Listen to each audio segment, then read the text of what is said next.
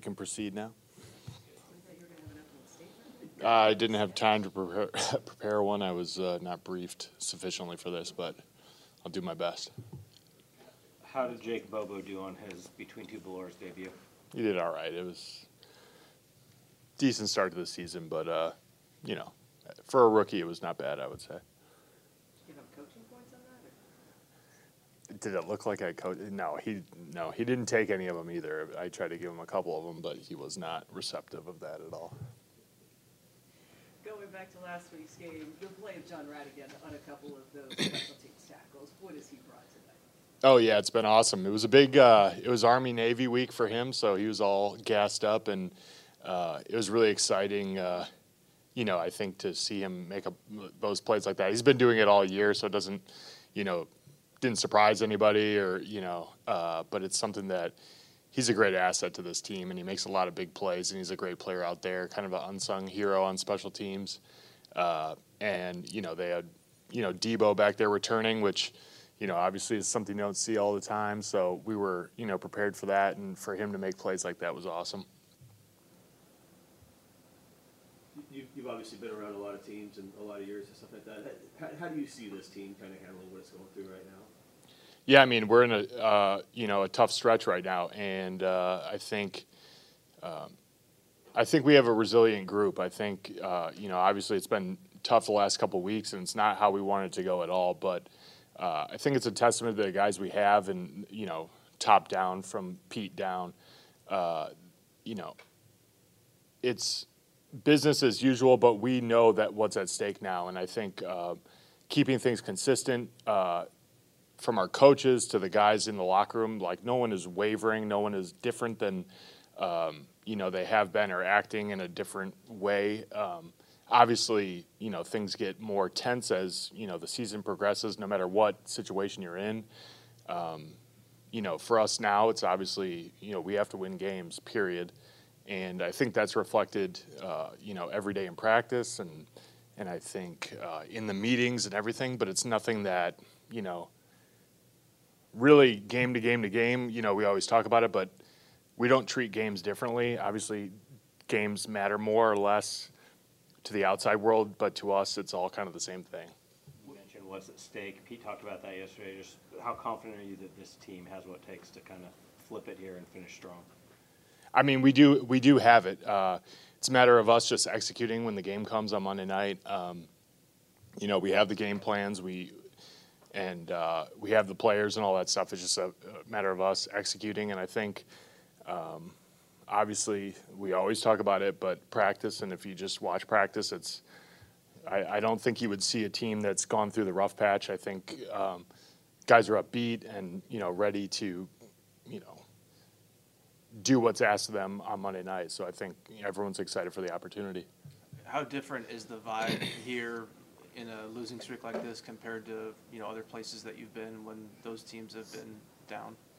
Yeah, I think uh, it's more tense here, which I think is a good thing. I played a lot of places where it was just what we did was losing every week, and and here, um, you know, over the years, I mean, I've been here a while now. Um, I think it's uncomfortable, and it should be because it's you know everyone's uh, you know livelihood is basically at stake, and that you know you.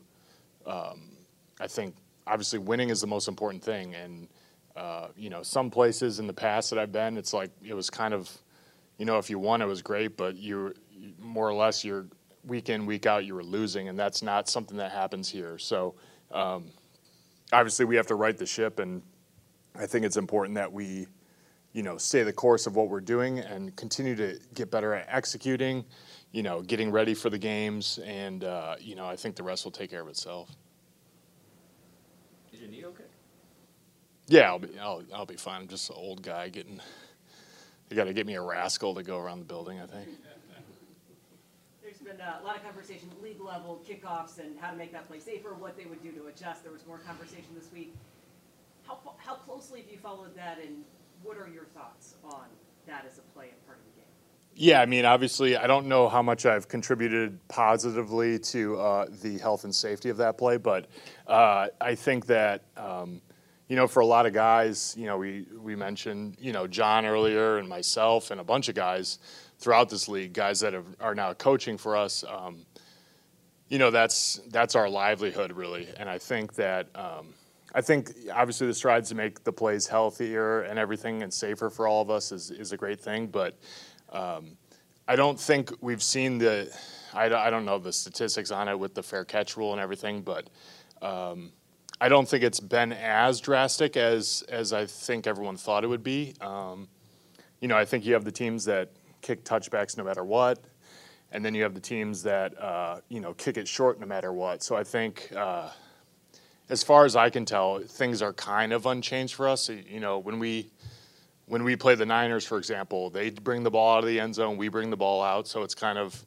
um, obviously the rule change I think has affected things a little bit, but I don't think it's been as drastic as uh, I think peop we thought going into the season. Play goal line def, on that goal line package, decent chance you see that, you know, whatever you wanna call their tush push part of the show. Just, when you study that play, what, what's so difficult about the way they do it? I mean, obviously, you got to, you know, from the O line to the quarterback, they have, you know, a great unit, one of the best offensive lines in the in the league, and then obviously a quarterback that is playing outstanding. That's a great player, and uh, you know, I think, you know, they've really nailed it, and it's it's all kind of a leverage thing, and they're able to, you know, get that push that I think is, uh, you know, it's been hard for teams to stop. So. Um, you know, we're doing our best to, you know, kind of study the play because you don't see it all the time. A couple teams have tried to emulate it with, you know, mixed results, but um, really from top down, they have all the guys to do it, and it's just a matter of kind of being the lower guy and getting more push than them, really. What about Pete's makeup is important at a time like now when you are trying to snap a streak and get things going?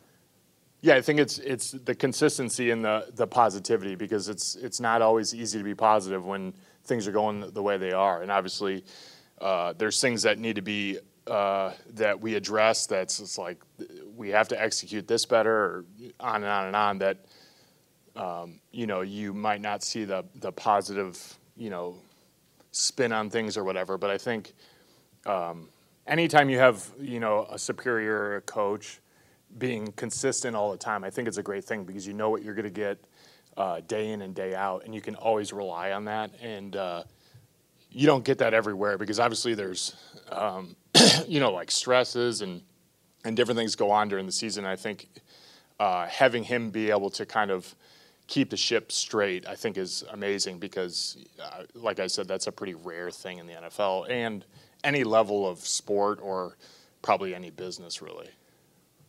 You've been around the league for a while, Nick, and now you've become a parent, what, what's it like having this job at Christmas time? Um, that's a good question. I haven't really. Uh, I'm still at the phase where the kids, uh, you know, it's obviously not all about presents, but uh, they end up responding more to the, the actual box that the gift came in than uh, than anything inside of it. But I think, uh, you know, you just start to kind of reflect a little bit more um, when you have kids. I think, and um, you know, just in terms of uh, your time with them, and then being able to obviously, my kids are probably too young to kind of really grasp the fact that I play football, and I've said it before. It's like I, I doubt they'll ever believe that I played, but I'd like to, uh, you know, kind of make them proud if they ever do catch a glimpse of it uh, someday. But um, you know, it is different than just being like a you know a single guy or whatever. Um, you know, having you know your little ones, you know, and